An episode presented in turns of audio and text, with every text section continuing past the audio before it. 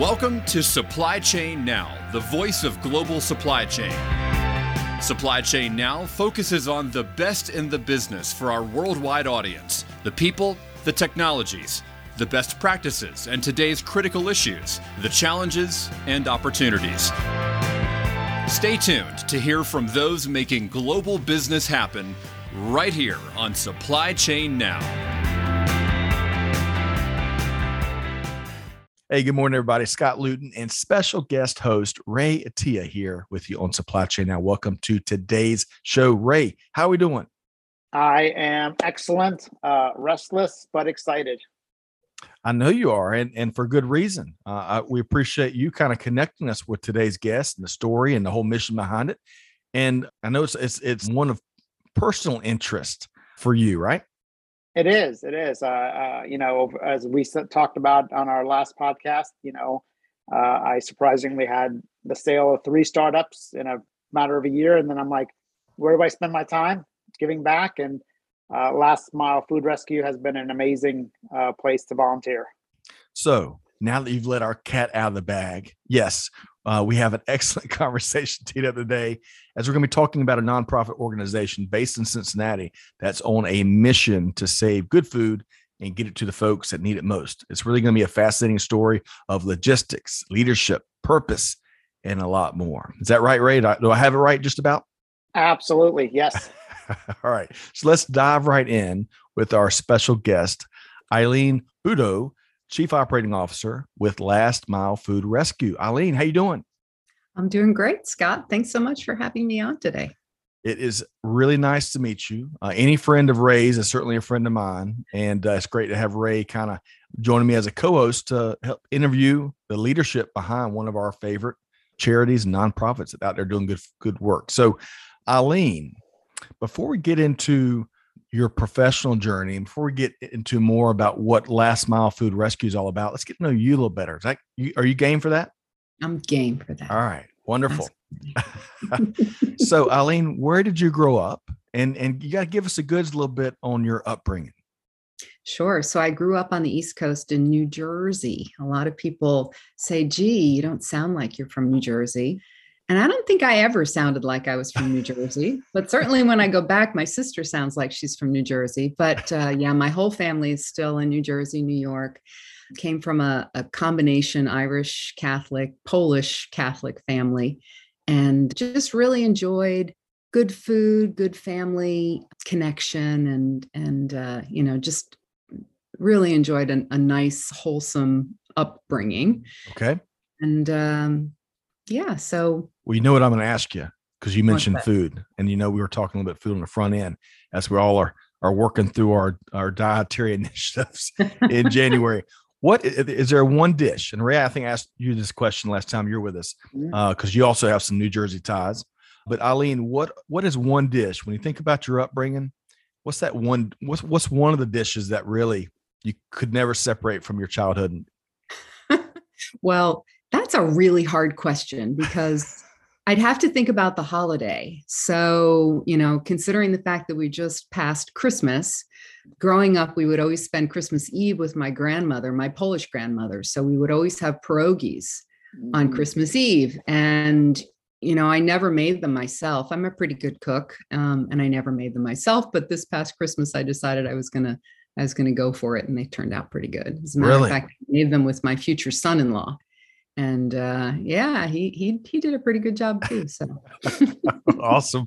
All right, Ray, have you have you? When's the last time you had a pierogi, Ray? Oh, you know what? So I grew up in New Jersey, and some of my college uh, friends were from the northern part of New Jersey, uh, up in Caldwell area. So, and they were Polish. So we had pierogies quite a bit. Really? Uh, oh yeah, absolutely.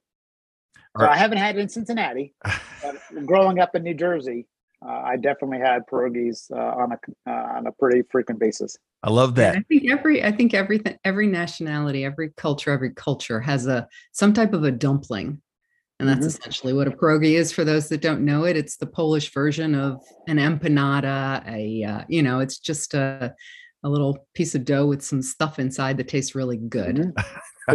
I think Man. I think the one the ones that I remember were uh, were potatoes. Mm-hmm. My favorite are sauerkraut.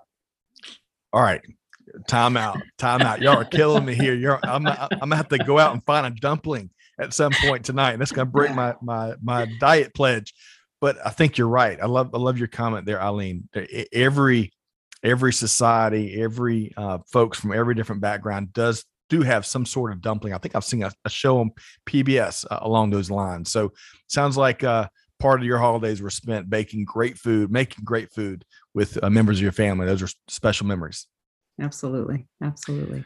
Okay, so now that everybody is starving that are listening to this, wherever you may be listening to this, let's let's move to a little more food talk because as we learned in doing some of our due diligence on our guests, you picked up a new hobby over the last couple of years.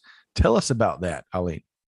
Well, I picked up a new hobby um, during COVID, but I would say in general, food and and cooking and that sort of thing has always been an interest of mine. So actually, when I retired, I went to culinary school in Cincinnati.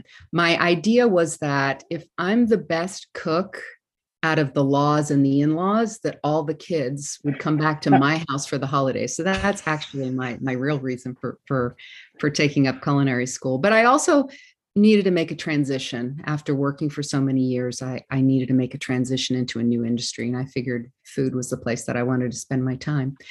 But during covid you know i mean you're kind of stuck inside with thing to do. I was i was finishing up my culinary degree and we went online and that's like culinary school online is like you might as well watch the food network because really it really changed my whole uh, experience in culinary school but i did decide to take up this whole concept of sourdough bread baking you know and and figured out how to make myself a starter and made some bricks several several bricks instead of bread but eventually got got pretty good at it and uh, and now there's just way too many calories floating around my kitchen. So. but delicious calories. It sounds like. Yeah. So I love sourdough bread. In fact, Eileen, when the farmers market is is in season here in uh, in Monroe, Georgia, six months out of the year, whatever it is, there's one vendor that's always there. She's all kind of baking, and she's got the best sourdough bread. And she's kind enough, since you mentioned the starter, and and I'm going to illustrate my complete lack of bread making uh, prowess here in a second. But she offered to give my wife Amanda a piece of the starter dough. Does that make sense? Uh huh. Uh huh. Yeah. Yeah. That, I mean, that's the way to do it. Otherwise, you've got a good two and a half to four week wait time, mm. and you know you hope you can figure out how to make the starter. But if somebody can give you a starter, you're that's gold dust. It's good. Take it's it. Too good. It is too good. All right. Go oh, ahead, and then you've got not just the uh, the taste of it, but just the smell of the home mm-hmm. when you're yeah. when you're baking. Yeah, agreed. Absolutely. Completely agree. All right. It's not always sour. Just so for some of your listeners that don't know about sourdough bread, it's not that it's sour. It adds a super richness to the bread. So I make a uh, a cinnamon bread, you know, cinnamon sugar, that rolled stuff that you can get Sara Lee. I make a version of that with sourdough starter, and it is so delicious. As we know now, we have set out and accomplished exactly what we all agreed not to do. but that's okay. That that happens, and I really appreciate you sharing a, uh, a little more about who you are as a person and what your passions are. That I bet your culinary school experiences alone you could might could write a book about. But for now, for today, rest of our conversation here today, uh, we're going to talk about uh, more logistics oriented aspects of your journey. Ray, where are we going next with our friend Eileen? Well, Eileen just shared with us a little bit about growing up, where she grew up, and uh, and so forth. Now we want to get into a little bit of your professional journey uh, and some of your journey before Last Mile Food Rescue. So uh, you and Scott have something in common with your uh, tenure at the Air Force. So I'd love to hear a little bit more about what did you do at the Air Force? Sure. So, uh, you know, I mentioned big family growing up and uh, not a ton of money to pay for college, but I knew I wanted to uh, to go someplace different, and and so um, I had an Air Force ROTC scholarship actually, and I went to Wellesley College in Massachusetts, took my ROTC classes at MIT, and thought for sure you know the air force would be a nice experience for me to get my college paid for. And you know i'd i'd spend some time working at hanscom air force base in in boston and then you know kind of go on my merry way Well, that's not necessarily how it played out. I uh, I got an assignment to uh, to work in Air Force Systems Command at Wright Patterson Air Force Base, and I'm I I traveled a good bit when I was younger. Um, I have relatives in Ireland, so it's not like I was you know afraid to leave my hometown. But going to Dayton, Ohio, I thought, oh my gosh, that's that's not what I had in mind, but it turned out to be a really wonderful experience for me. So I uh, I was on a project called the Advanced Cruise Missile. It was a missile that hung on the bottom of a B 52. Um, there was a version on the bottom of a B 1. Thankfully, we never used it because it's got a nice big nuclear warhead on it, but it was part of our you know deterrence at the time. And, uh, and it was a great experience for me. I was a project manager but if I compare the work that I did in the Air Force, uh, it was very similar then to the work that I started doing at Procter and Gamble because essentially I was I was in procurement. You know, the Air Force doesn't build anything themselves; they identify what their requirements are, and then we find defense contractors to fulfill those needs. And so I worked with companies like General Dynamics and McDonnell Douglas and uh, Rockwell Engineering and those kinds of companies. And as a young professional, the amount of responsibility that I had was just incredible as I compared my experience in the Air Force to my colleagues, my, my friends, my peers from, from Wellesley or from MIT. You know, I, I got a lot of responsibility as a young 22 year old that I would not have gotten in uh, in the private sector. So it was real, really fun. And I met my husband. Um, oh, wonderful. I met my husband in the Air Force, and he's from Chicago. I'm from New Jersey. So, you know, hanging out in Dayton, Ohio, and now Cincinnati, Ohio, it's sort of in between. So it'll work now, out best. Eileen, was your husband in the Air Force as well? Yes, yes. My husband was the Air Force in the Air Force, and he um, was a career officer. After six years, I got an assignment to go to grad school, and I, I kind of said, mm, I don't think I want to do that um, because that then required an additional commitment. So after six years, I left. But because my husband was military, I looked for a great big company that was near Dayton that I could could work at that other people would know about so that in case he moved, then I'd have an opportunity to uh, to at least have a nice nice other experience on my resume. And that's how I wound up at P&G. And those who are listening to the podcast here, whether they're in college and so forth, your degree, I believe it was mathematics. Was your math? Yes, yes, I was a math major at Wellesley. Man, which means I'm a good problem solver.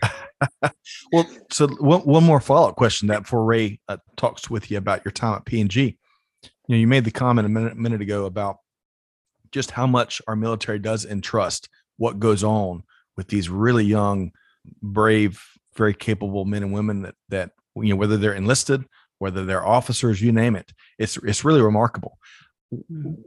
Would you also, you know, during my time, I was a lowly data analyst, not doing exciting projects like what you were doing, not taking anything away from my colleagues, but um, you know, one of the things that really stuck out to me two things as it relates to the military and kind of what I'll call global supply chain is that commitment to get it done, whatever it takes, right? The prob the creative problem solving that goes on, whether it's it's wartime, war environment, or all the other missions that the military carries out during peacetime, it is just it's extraordinary. And then the esprit de corps that goes with that, where you've got a family. You know, uh, my supervisor would check in on me, stop by my dorm just to see how I was doing was really truly a family that I, I believe, at least in my experiences, working for manufacturers primarily, there's a lot of that same esprit de corps and camaraderie. Is that how did how did your observations and experiences square with that? Yeah, absolutely. I mean, uh, certainly from a work experience, that get it done, figure it out. I, I mean, you know, I can relate a bit to um, or relay an experience that we had things weren't going so well with the primary manufacturer. We had to find a second source. Um, and again, back to the responsibility that was given me, I was the project manager to find a second source for this massive piece of equipment. And, uh, you know, of course, we had a team and we worked together. But, you know, as I compare the work that I did in the Air Force to my first responsibilities at P&G, you know, I was extremely well trained extremely well trained um, to be resourceful, to be accountable, to take the lead, to figure out how to get things done. And also to rely on a team, you know, because you can't do everything yourself. And I think that life in the Air Force or life in the military is a family. You know, you're you're you're working with other people that are focused on the same mission and things like you know my husband was on a softball team and you know it was just great fun to go to those games because the conversation in the stands it wasn't a work conversation we weren't talking about the job but we were talking about our lives that happened to be focused on you know uh, what was going on in the military at the time I love so it was that. a great experience i loved i loved being in the military Thank you for sharing. Ray, where are we headed next? Well, we're headed to talk a little bit about P&G, and she talked about how she was very well trained and really just using the math skills and problem solving. And you know, when I look at what's happening today, whether it be you know the supply chain issues, we are thrown in a situation where we have a lot more problems that we've never encountered before. So having that skill set of how do you define a problem before you just jump into and throw search throwing solutions. Um, so I would like to hear a little bit more about your P&G experience, but which role really shaped your worldview? Which role in your many years of P&G kind of stood out with you to say that's the role that helped define and help me see uh, really just the world through a different lens? Sure. It was actually a job that I took um, probably after I was at P&G for about six years. So I started in manufacturing. It's interesting. They hired me in manufacturing because I think they thought that I, you know, had this group of military folks that were under my command. And that wasn't the kind of military experience that I had. Of course, I didn't have anybody who was reporting to me so I went into manufacturing and I had I was a team manager. I had people on my team that ran the manufacturing operation. And what what which uh, which product or what were you making? I was I started at Ivorydale at the oldest P&G facility. Um, in, uh, St. Bernard. Yeah, St. Bernard making ivory soap, and then you know it continued on to to other soaps um, in the manufacturing site but you know real classic manufacturing and and it was a wonderful experience for me because certainly i was able to demonstrate my ability to lead and to get a team focused on a common goal deliver against that objective and when you run into challenges or problems you know you pause to understand what those are and you try to fix fix the problem at the root cause as i left manufacturing i picked up a responsibility where i was um, I was leading North American beauty care capital purchasing. So that means any of the equipment that we needed in manufacturing. And it was a wonderful uh, kind of career transition for me um, because I went into procurement, which was oddly very much the work that I did when I was in the military was procurement, although I wasn't called a procurement manager. But it really it it it made use of my technical skills the skills that i developed when i was going through school the, the skills that you know I, I kind of honed a little bit in the military. And certainly what i lived with day in and day out in manufacturing running a manufacturing line making sure that the line is efficient reliable all that kind of stuff. But then i was in a position where i was working with engineers and and uh, you know various vendors to to make the kind of equipment that we needed for various startups that we had in, in beauty care capital. And at the time uh, while i had responsibility for north america i was working with a global team because we put global standard equipment in place in many many instances for p&g so it was the first time that i had a chance to work with teams from china um, teams from the uk you know wherever we had a beauty care manufacturing plant we needed this equipment so working with other with buyers from other countries, I got an appreciation for the different way that things are done in a corporate environment. And despite P&G wanting to be standard, there was certainly some things that could and couldn't be done depending upon where you were putting your equipment. So that was really a, um, a fabulous opportunity for me to see how business is done outside the US. Um, it was a fabulous chance for me to get to know people of other cultures um, and and you know it's something that then i continue to do for the rest of my career. I always you know wanted to do something that was global working on global teams. And uh, procter and gamble has a phenomenal uh, reputation of really building and manufacturing these kind of you know self-driven uh, empowered work uh, groups. And there was something even recent about um, uh, how they were able to succeed you know in the pandemic because of that you know self-driven team. So my guess is they're looking for your leadership skills because it tied to their leadership style of wanting leaders who trusted and cared about their employees. Mm-hmm. yeah absolutely. I was um as as the pandemic came around my last job at p&g i, I was responsible for global real estate and facilities.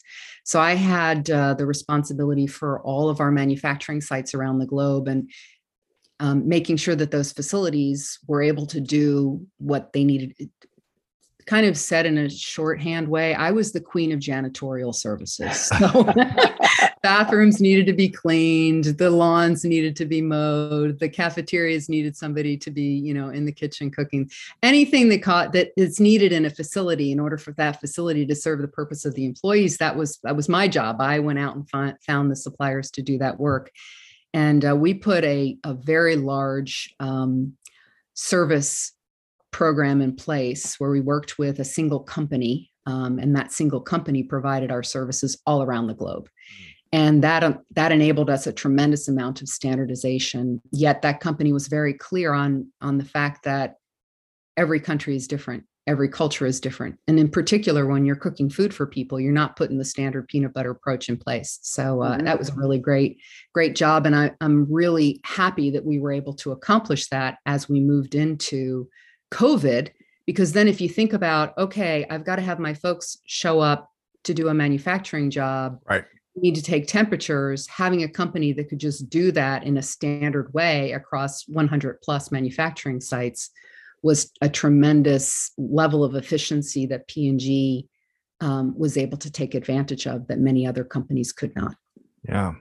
You know, don't be surprised if you're getting some phone calls after this interview, uh, given uh, some of your skill set, some of your key skill set and experiences you're sharing around this procurement and sourcing. And we all know these last few years how how important how that really finally, and we've always talked about supply chain finally getting to see at the table. Well, a lot of procurement pros are saying the same thing now about how mm-hmm. procurement finally is getting the the recognition that it deserves and, and the strategic value that it deserves. So who knows, folks, be looking to pick your brain in, in this uh, procurement important environment. Everybody right, so, took for granted. Everybody took for granted the supply chain until it didn't work. Right. You know, uh, absolutely. we all take it uh, take for granted toilet paper until we don't have it. well, you know, uh, and, and, all of that aside, back back when I was in metal stamping, and and as we were, I was mainly working on new projects, right, uh, for a company here in Georgia, and we'd we'd be bidding on certain uh, assemblies and whatnot, well, I leaned heavily on our supply chain manager to be able to find the suppliers that could bring the certain parts we're after. And you know, one of my eureka moments, I want to ask you about yours here in a minute, Eileen. But when I what I learned in that role some uh, 10 years ago or so is it's not easy to pick up a phone and find a good quality supplier, whether you're trying to replace a supplier or trying to just find a new supplier for a new project. It is really, really tough. And I think the world uh, folks that that maybe that was in their blind spot in recent years, I think are learning that same lesson. But when you think about eureka moments, uh, Eileen, whether it's some, one from your P&G days, one from right now, because we're about to talk about last mile food rescue, uh, or during your military days, what's a key eureka moment that comes back to you from time to time?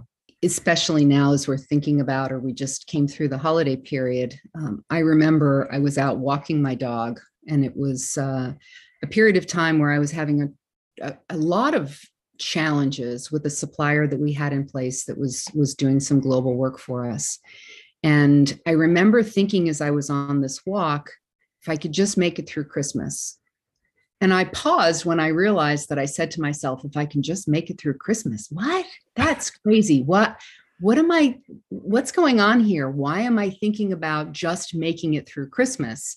And it really caused me to pause and think about what was happening with the supplier. And, you know, you mentioned, Scott, that it's not easy um, to just pick up the phone. In this instance, it's not easy to let go of a supplier that you've been working with for four or five years just because something's not working. Mm. So it was really a eureka moment for me in the sense that we we really needed to to pause, take away, you know, oh, I'm P&G, I'm going to buy this way, I'm going to get, you know, what I need for a certain amount of money we really needed both parties to sit at the table and talk about what they needed in order to be successful what was required on the supplier side what's required on the p&g side and, and if there's a way that we can make both parties successful winning on both sides of the table that was a really critical moment for me where I I, I knew about it intellectually, but I absolutely experienced it at that moment when I thought, no, I don't want to just get through Christmas. I want to enjoy Christmas. Right. I'm only going to enjoy Christmas if I sit down at the table with the supplier and we sort this thing out. We figure out how together to to work through this problem. Eileen, that is such a gorgeous picture you just painted. And you know, we oftentimes talk here around here about how supply chain makes it happen. I, I, I think there's so much a world can learn in all kinds of circles from how things happen in supply chain, including uh, what you just shared there. But Ray, get you to weigh in on on the eureka moment Eileen just shared. You know, so I know P&G has a program like Connect and Develop. I don't know if that's uh, mm-hmm. consistent mm-hmm. with what you're talking about there. And so it's really a place for people to grow and ha- see the standards the same way. You know, Eileen mentioned standardization when you're taking across, you know, all the different areas. People see standardization often as a negative. Oh, you're trying to create a cookie cutter. No, standardization and having these high standards means we agree on the same promise. Mm-hmm. Okay, so standards are what is good. And often we confuse standards with best practice. Best practices, how do we do it? Mm-hmm. Standards are what we agree on is what is good. Mm. And often when we don't agree on what is good, I see a problem that somebody else doesn't. And that is a root of conflict. Mm. That is one of the biggest areas is when I see my daughter doing something that she shouldn't be doing and she doesn't see anything wrong with it. oh my goodness, you know, as father of three daughters. So so having standards, you know, for example, you know, my for my girls, the standard is you can wear it if you see mommy wear it. There's the standard. Okay. I don't have to say no to everything. You know, uh, does it work? No, but at least there's a standard that they know daddy's not going to be happy with this. So, but I think that what Eileen said about, you know, I just want to get through Christmas. Mm. Uh, what she said is, you know, I'm not going to accept just getting by with it. Right. I'm going to identify what's broken here. Why is it not acceptable? Because often people just then lower their standards. Right and then just accept it and then you just you know push the problem for future years uh, i think what eileen did is they said no i sh- i have to change my mindset that no i don't want to just get through christmas. I have high standards.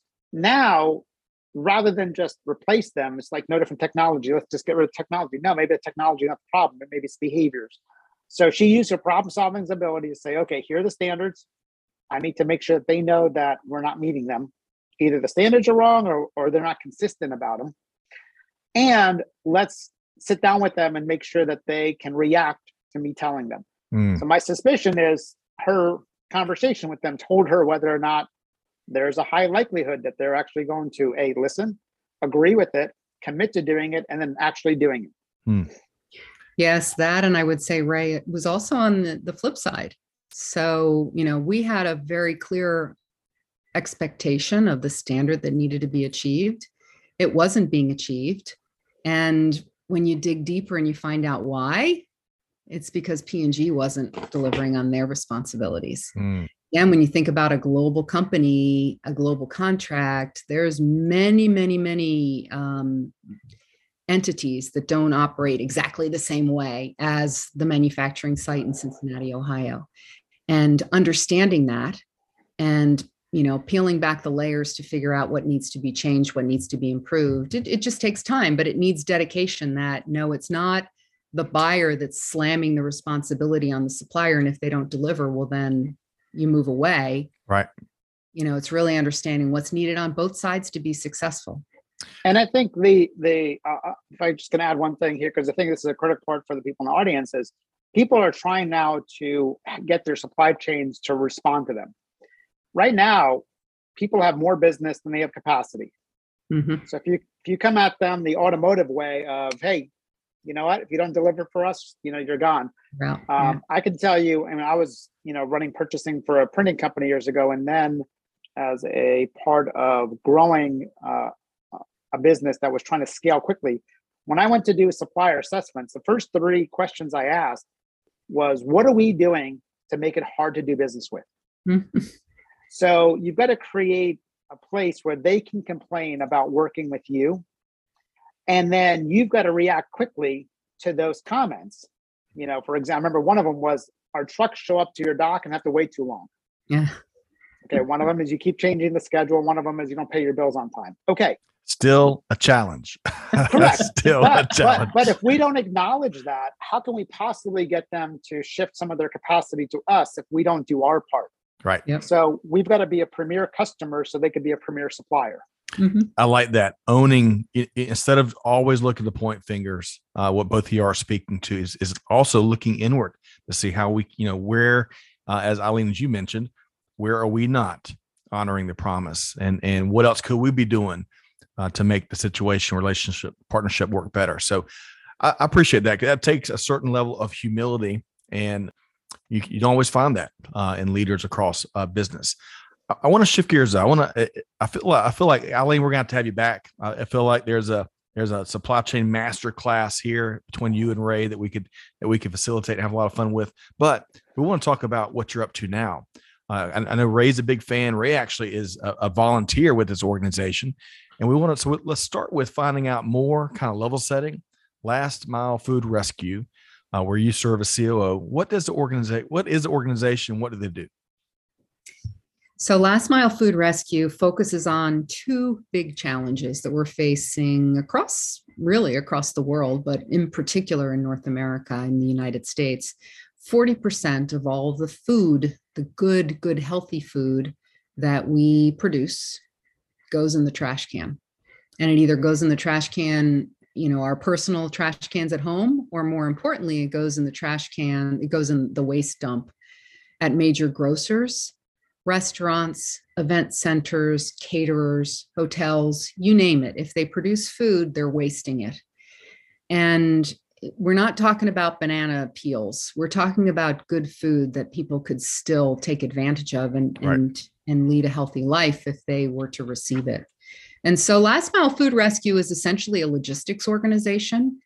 We figure out where that waste is generated. We um, make agreements with those food donors we empower a volunteer, a 100% volunteer um, community of drivers that bring that food from the point of, of waste to agencies that are supporting those facing food insecurity. If we could capture just one quarter of the amount of food that's being wasted, we could solve the problem of food insecurity. And that's what we're going to do in Cincinnati.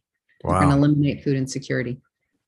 I love that mission, and and you're right. We have such a big challenge. Uh, some of the uh, some of our other interviews that we have put together as we dove in a little more to this this um, the food waste challenge, but also the food insecurity challenge, and, and why in the world can we you know not figure it out? What what I've learned, and, and please share, is in in Europe they address these. They've made progress because they're addressing it differently, policy, regulations, penalties, and whatnot. You know, kind of the more of the stick versus the carrot. And here we're, we're still we're, we're kind of behind the progress they've made there. Massive opportunity.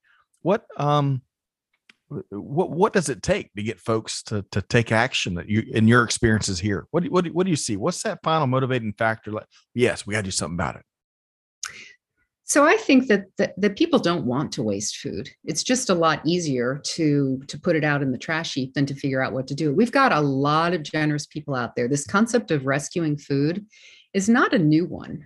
You know, people are picking up bread from their local Panera or where have you and taking it to the soup kitchen all, all over the, the US. It happens, but it's not organized. Right. And so all that we're focused on is how can we put that organizing mechanism in place so that from point A to point B, we've got the most efficient efficient method.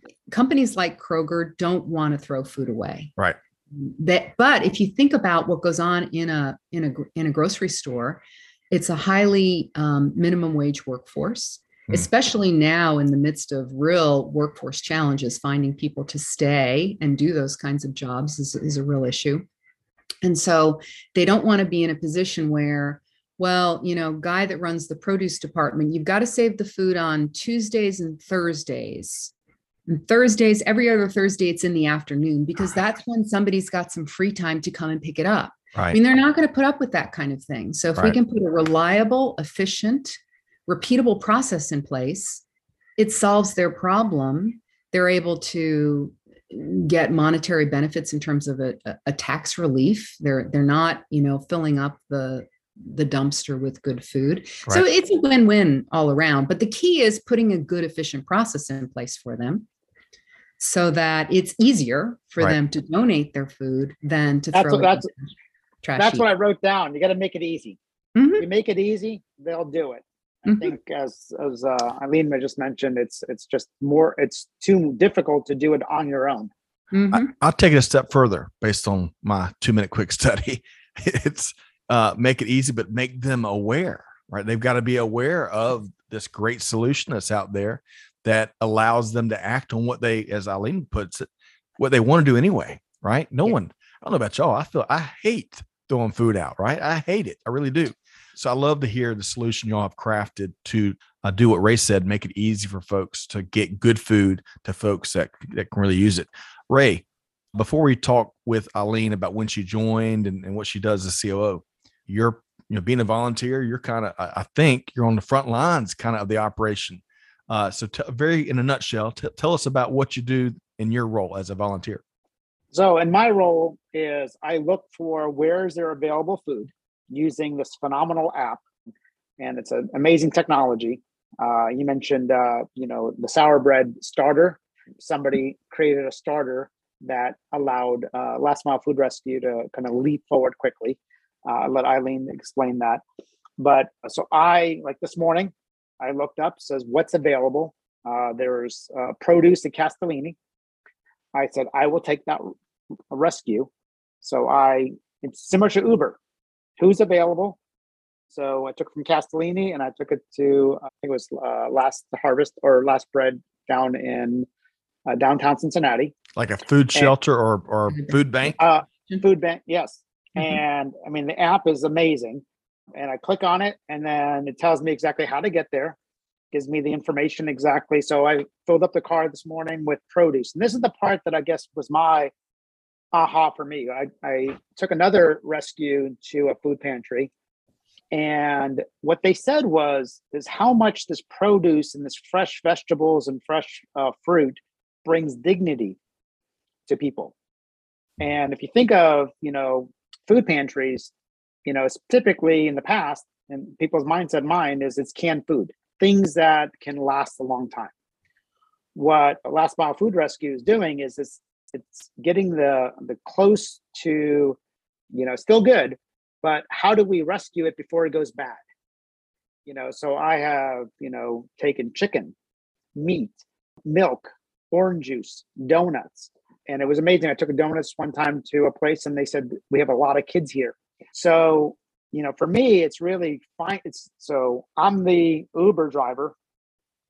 Um you know eileen and her team are finding the you know, places that want to donate, and then they're finding the places to take it to, and we're just the conduit. Yes, you're, you're, you're the, the, the, logistics, Ray. Uh, you're you ever ever know are. you're ever think you'd be operating a logistics company, Ray?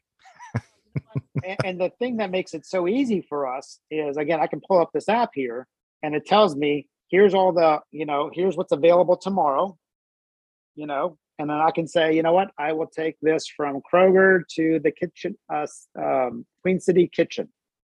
It's from 7:30 to 9, or I can do a weekly one where you could do the same route every week. Now, ideally, I'd love for companies who are watching this to say we'd like to be that corporate sponsor, and we'll have a different employee uh, do that. Um, it's it's just for volunteers.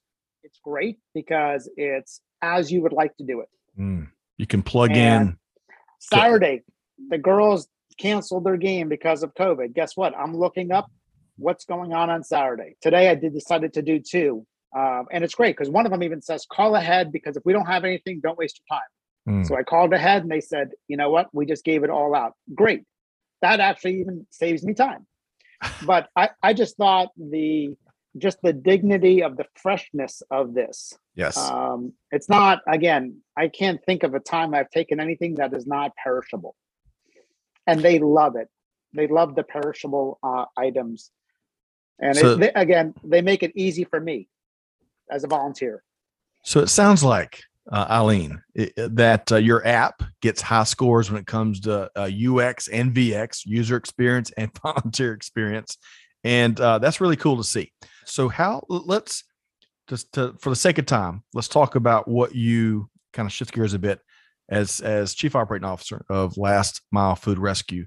Where do you spend your time? What's your favorite part of your role?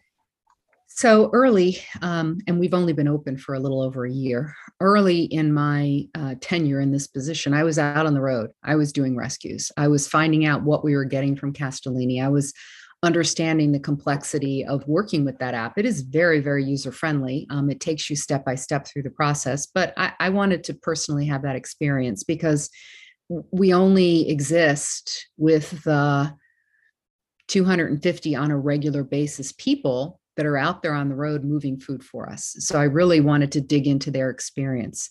Um, as time progressed, I recognized that as good as the app is from a user experience. The back end is very manual. So just like any supply chain, you know, there's there's risk in the unknown. We we would really like to be able to think about okay, there's food that's available it can go to a number of different places. How do I come up with a methodology to say food, this type of food, these are the agencies that are available, this is the zip codes that they're located in. How do I put a very effective mapping and matching process in hmm. place? Mm. How do I do that with technology? Because I'm a nonprofit. I've got a really small team. I've got right. a wonderful, a mighty team. They're very, very bright people but still that mapping and matching is very manual for me i do that all behind the scenes so that ray has a really great experience i want my rescues to be less than an hour i want the food that's picked up from kroger or from a convenience store or from an event center if you think about it those are three different types of food you know I, i'm not going to take the big load of vegetables from Castellini to an after school program. They're going to want the bottles of milk that I get from UDF, right. um, ready to eat food. So that that whole concept of mapping and matching is is a real um, important problem that has not been solved in the food rescue business. So that's where I'm spending a good bit of my time um, is on the technology and, and figuring out how we can how we can do things far more efficiency, le- efficiently, re- um, leveraging technology right. um, to take the place of right now which is a lot of manual labor on the part of my team. Gotcha. Um, well, and then I'm, I'm also spending a lot of my time you know i feel like i trained for 28 years at, at P&G to do this job because i've got a wonderful staff um, and you know just coaching and developing them. They're all very young um, coaching and developing them teaching them things that frankly i didn't really mm, i didn't think about the fact that i knew as much as i do so so you know there's a problem and i'm able to say well did you think about it this way and you know there's this technology that we are this this methodology we used at p&g called three whys and you just ask why five times five whys rather ask why five times and eventually you get to the root cause or right. or you know an a, a fishbone analysis or a pareto analysis or right. you know some very very basic basic tools and methodologies that are used to solve problems that I'm able to to train my young staff and and uh, it's just really rewarding for me to see what they're able to do. I love it. and it. I'm gonna and I'm gonna validate something because I can tell you I did two uh, deliveries, one to Bethany a house and one to uh, Lighthouse Youth Services, and what I brought them was for the kids. Yeah. Yeah. As opposed to you know the produce where I would bring that to, you know, the or one uh, food pantry who has, you know, 150 families, mostly immigrants, that they wanted fresh produce. So whatever you're doing on that part, I can see it as a volunteer because I can see the good, the good connection between the two. Good. Mm. All right, man. So much, so much to talk about. So little time. Always is the case. so clearly, y'all have y'all have come a long way in just a little bit about a little bit of time, being in existence around a year. Is that right? That's right. Yeah, we okay. started in uh, November of 20, 2020. Here it is, wow. 2022. Okay. So let's. Let, let, ahead, me, uh, let me jump in. Speaking of 2022, so, you know, Eileen, as you look at 2022. Oh, hang on, so, hang on, um, Ray, hang on one minute. We'll get please. there. I want, oh. I want to, I want to, I want to give Eileen the opportunity to brag on that nimble, capable, powerful team that that she's oh. she's uh, leading. So and then we'll get to the global supply chain landscape in 2022. But looking back at 2021, and thank you, Ray. Uh, looking back at 2021, and you, and you think about all the all the traction y'all have made, all the accomplishments, you name it, come a long way. What's one thing that you are most proud of That Last Mile Food Rescue? Sorry, I, I would have to say that it's it's what we were able to rescue. So we started the year not not having any idea how many people would want to be our Uber drivers, right. so to speak. How many food donors would sign up with us? How many agencies would trust us? You know, because we're brand new in this business. I mean, you know, we got some smart people on the team, but I never ran a nonprofit. I right. hadn't really operated in this food business. So we put out a goal that we were going to raise, that we were going to find 350,000 pounds of food. Well, we rescued 1.7 million pounds of food this past year. Goodness gracious. So, so we had this terminology at P&G. We called it sandbagging. You know, you come in and say, oh, I can do such and such. that wasn't a sandbag. That was just, we just didn't know. We just didn't understand. It wasn't like we were under promising. We just had no idea. And the great thing about my team is that, you know, we always talked about the fact that we're a startup. We're going to have to be nimble. We're going to have to think about we we we learn one day we apply the learnings the next day we learn some more. So we're constantly pivoting as we learn new things. So our our our food glide path so to speak our donation glide path changed as we learned you know what really was available from a company like castellini what was available from a company like United Dairy Farmers that were all in. They wanted us to rescue food from 90 of their stores, like all at once. Um, we couldn't do it all at once, but over time, uh, we made some pretty significant progress. And I'm really looking forward to 2022 and to see what that turns into. I am too. 1.7 million pounds of food rescued. I got the n- number right. And how and how many meals is that approximately? Uh, so it's about 1.6 million meals. Yeah, there. Wow. You know, there's a there's a fancy calculation that uh, that Feeding America has determined mm. based on the variety of foods that are rescued, the weights of different foods, and what that what what would amount to a meal that would feed a family. So. Wow. All right. So Ray, I'm gonna pass the baton to you in just a second. I know you're excited, like as am I, to learn what Eileen's looking at uh, broader. But one quick uh, observation you know the last couple years as between the lockdown and the challenges and and the differences between uh, you know commercial uh, food supply chains and institutional you know i'm i'm hoping when, when when it comes to innovation it comes to you know that matching and mapping that you're talking about eileen and and how do we save more? I'm hoping we can build more parallels so that if we hit challenges with milk or you know uh, institutionalized certain products and and that and that and and they hit disruption how can we divert it so that uh, less of that goes to to waste? Um, so we'll see but i love it. it's going to take what startups powerful startups like last mile food rescue is doing for the rest of industry to learn from. So thank you for what you do you and your team there. 1.7 million pounds. Okay ray where are we going next with Eileen? Well, before we go there, you mentioned uh, milk. So I was watching something that talked about virtual reality for cows, where they're putting new goggles on cows so the cows can see pastures rather than being inside and actually can produce more milk. Love it. So there, there you talked about artificial intelligence earlier. Now we can get into virtual reality and figure out how to connect the right cow with the right kids for the milk. So you're and, saying and, maybe a moo averse. Ooh. Yes, yes. oh, yes. well, there I think the other one was the uh Mootrix. Uh, we can keep going with the exactly mom and dad jokes, right? So, so I think the the area that uh, you know Eileen just mentioned about you know what they're doing, the amount of food, and the team that she has, you know, I, I think they're going to be able to do a lot uh, of great things. Moving into 2022, when you look at the global supply chain outside of you know, last mile food rescue, just your experience and your knowledge of what's going on, you know, what are the what are the two or three topics that you're thinking about at this moment? One of them is education. So you mentioned Scott, you know, making sure that people are aware of this problem. When the three of us were kids, there wasn't really any such thing as recycling, right? I mean, I remember my brother was had a paper route and my mom had a big old station wagon and we'd go about gathering the newspapers and then you'd go to the station and be weighed you know and then you get paid for the amount of newspaper. That was that was my recycling experience as a kid and and we were unusual. It wasn't normal to be loading up your station wagon with newspapers and and getting a few dollars but now of course everybody recycles. It's part of our psyche you know? I, it's what we do.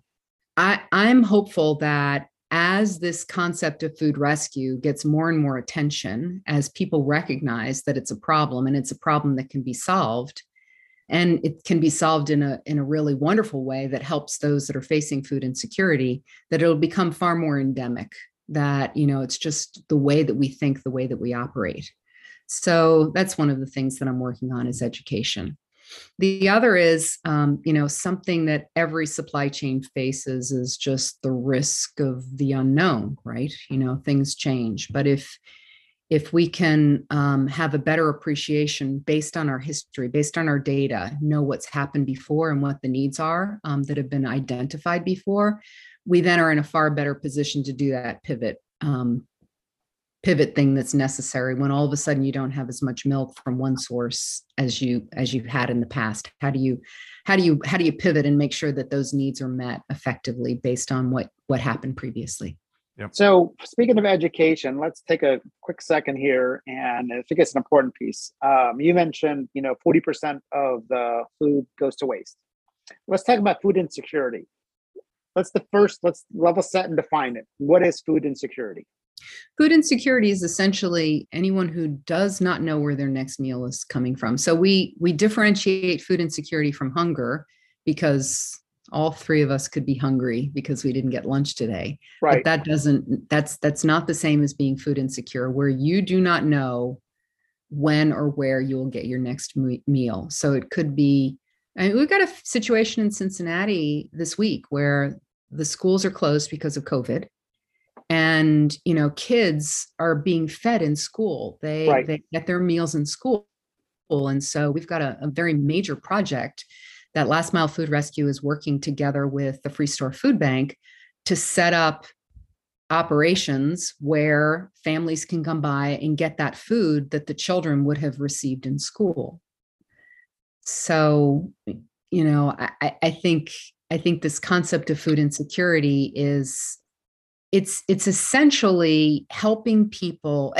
I'd like to take that issue off the table to use a procurement term take the issue of food off the table because if, right. if people can get their nutrition needs met then they can focus on spending their dollars on transportation utilities rent get they don't have to think about education for their kids because their kids are are in school and they're they're well fed. Right. They can focus on their own needs to get a better better lifestyle from for themselves get the training the education that they need.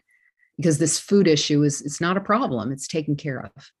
And there was a school in avondale that i was volunteering with and they said 55 kids come to school every day hungry mm-hmm. so they wow. actually have a you know groom room and then they have to feed them because if they can't they're hungry they're not able to focus and as you mentioned when there's long breaks for winter that a they don't have food but also it costs their families more money right uh, what percentage, education wise, of Cincinnati? How many? What's the population that is uh, is in a situation where their their food is not secure? Pre-COVID, it was one in seven people were facing food insecurity, and now it's one in five in the midst of COVID. And of course, we're we're trying to affect that in a very big way in collaboration with the Free Store Food Bank. Mm. Yeah, so twenty percent of the population in a very healthy economy and a very healthy city is in this situation. Mm. Well, I'm glad, you know, um, that's a somber note for sure. And it's something we all got to do about. Uh, we all must do something about. But the good news here is with the, the, the awesome work that Last Mile Food Rescue is doing, the needle is being moved. Uh, and and that is and, and now if we can going back to your enterprise way back earlier in the interview when you talked about you know the global industry and and there, there, there were those islands of excellence. Well, you know, there's a lot of communities I'm hoping that can learn from your story, learn from what you are doing about it, and can help folks in need in their own communities. So thank you very much for taking time to share y'all's incredible story, uh, given how long y'all have been at it. Uh, the mission's been uh, that y'all been leading the mission. Uh, we're hoping that 2022 is your most successful year yet, year year yet. But far beyond, kidding aside, wishing you all the best as the organization continues to grow its wherewithal and help uh, more and more folks by saving food that would otherwise, you know, be headed headed to the garbage or it's a word I'm thinking of. Landfill. landfill. Thank you. Thank you You're very welcome. much, Ray.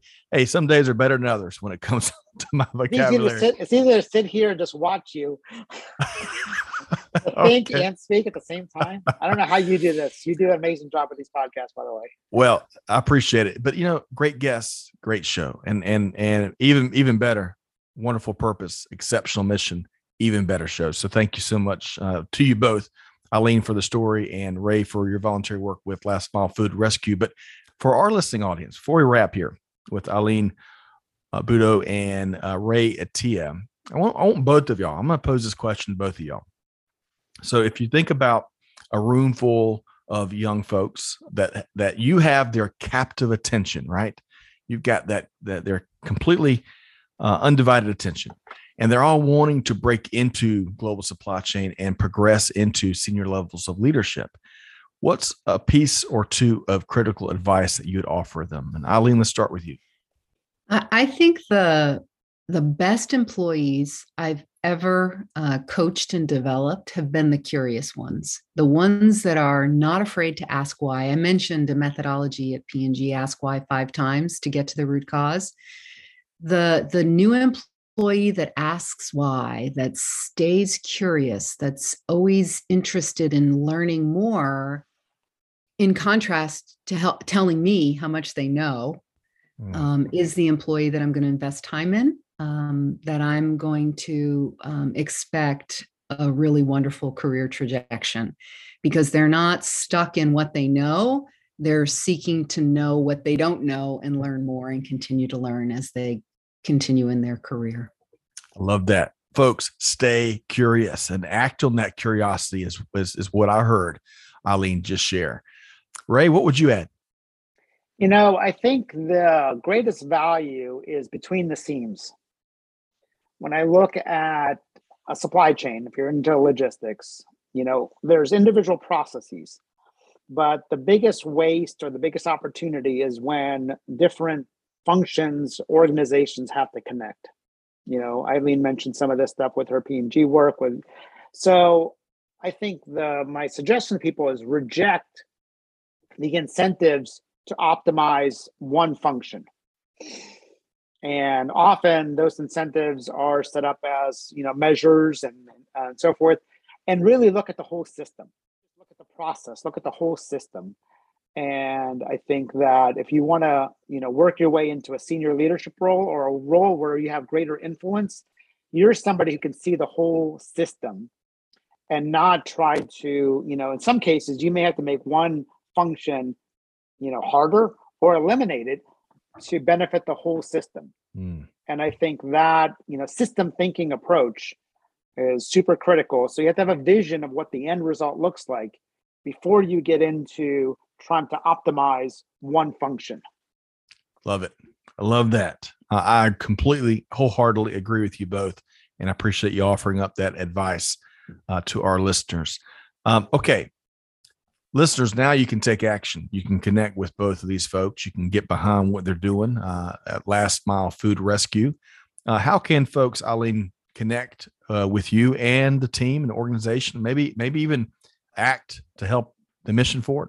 Sure, sure. So, uh, real easy website you can go to lastmilefood.org org you can, can connect with me eileen at lastmilefood.org you can also connect with a company called food rescue hero. They are the uh, the the company that has created our app our mobile technology.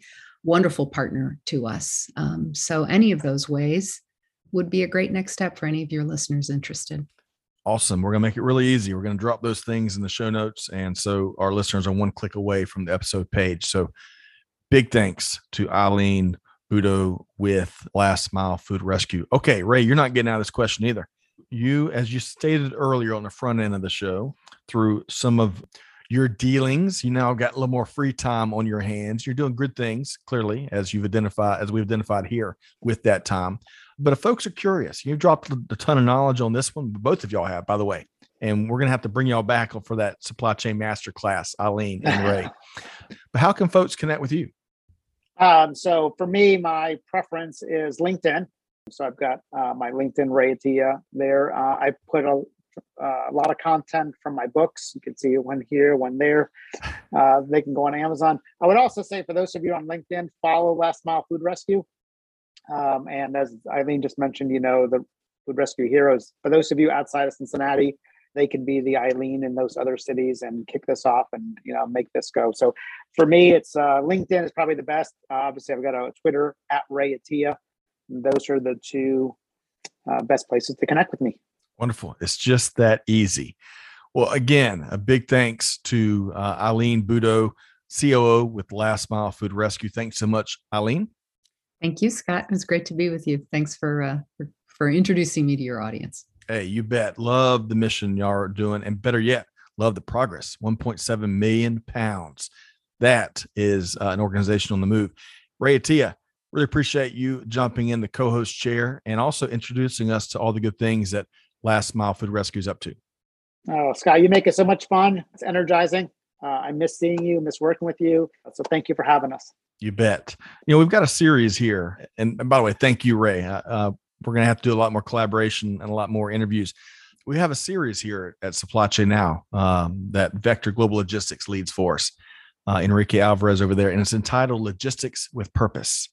And I'll tell you, this conversation here today, if that doesn't illustrate exactly what that is, logistics with that noble purpose, I don't know what is. So I'm so glad that needs that we have in our communities uh, and the nonprofits that serve them are able to tap such incredible leaders as we've heard from here today. So uh, we'll have to bring on uh, Eileen back uh, later in 2022 and get an update on the progress. Listeners, if y'all have enjoyed this episode as much as I have, check us out supplychainnow.com or wherever you get your podcasts. Hey, if you take anything away from this conversation, take this away, please. On behalf of our entire team here at Supply Chain Now, Scott Luton and Ray Attiyah signing off for now, challenging you to be like Eileen. Hey, do good, give forward, be the change that's needed. On that note, we'll see you next time right back here on Supply Chain Now. Thanks, everybody. Thanks for being a part of our Supply Chain Now community. Check out all of our programming at supplychainnow.com and make sure you subscribe to Supply Chain Now anywhere you listen to podcasts. And follow us on Facebook, LinkedIn, Twitter, and Instagram. See you next time on Supply Chain Now.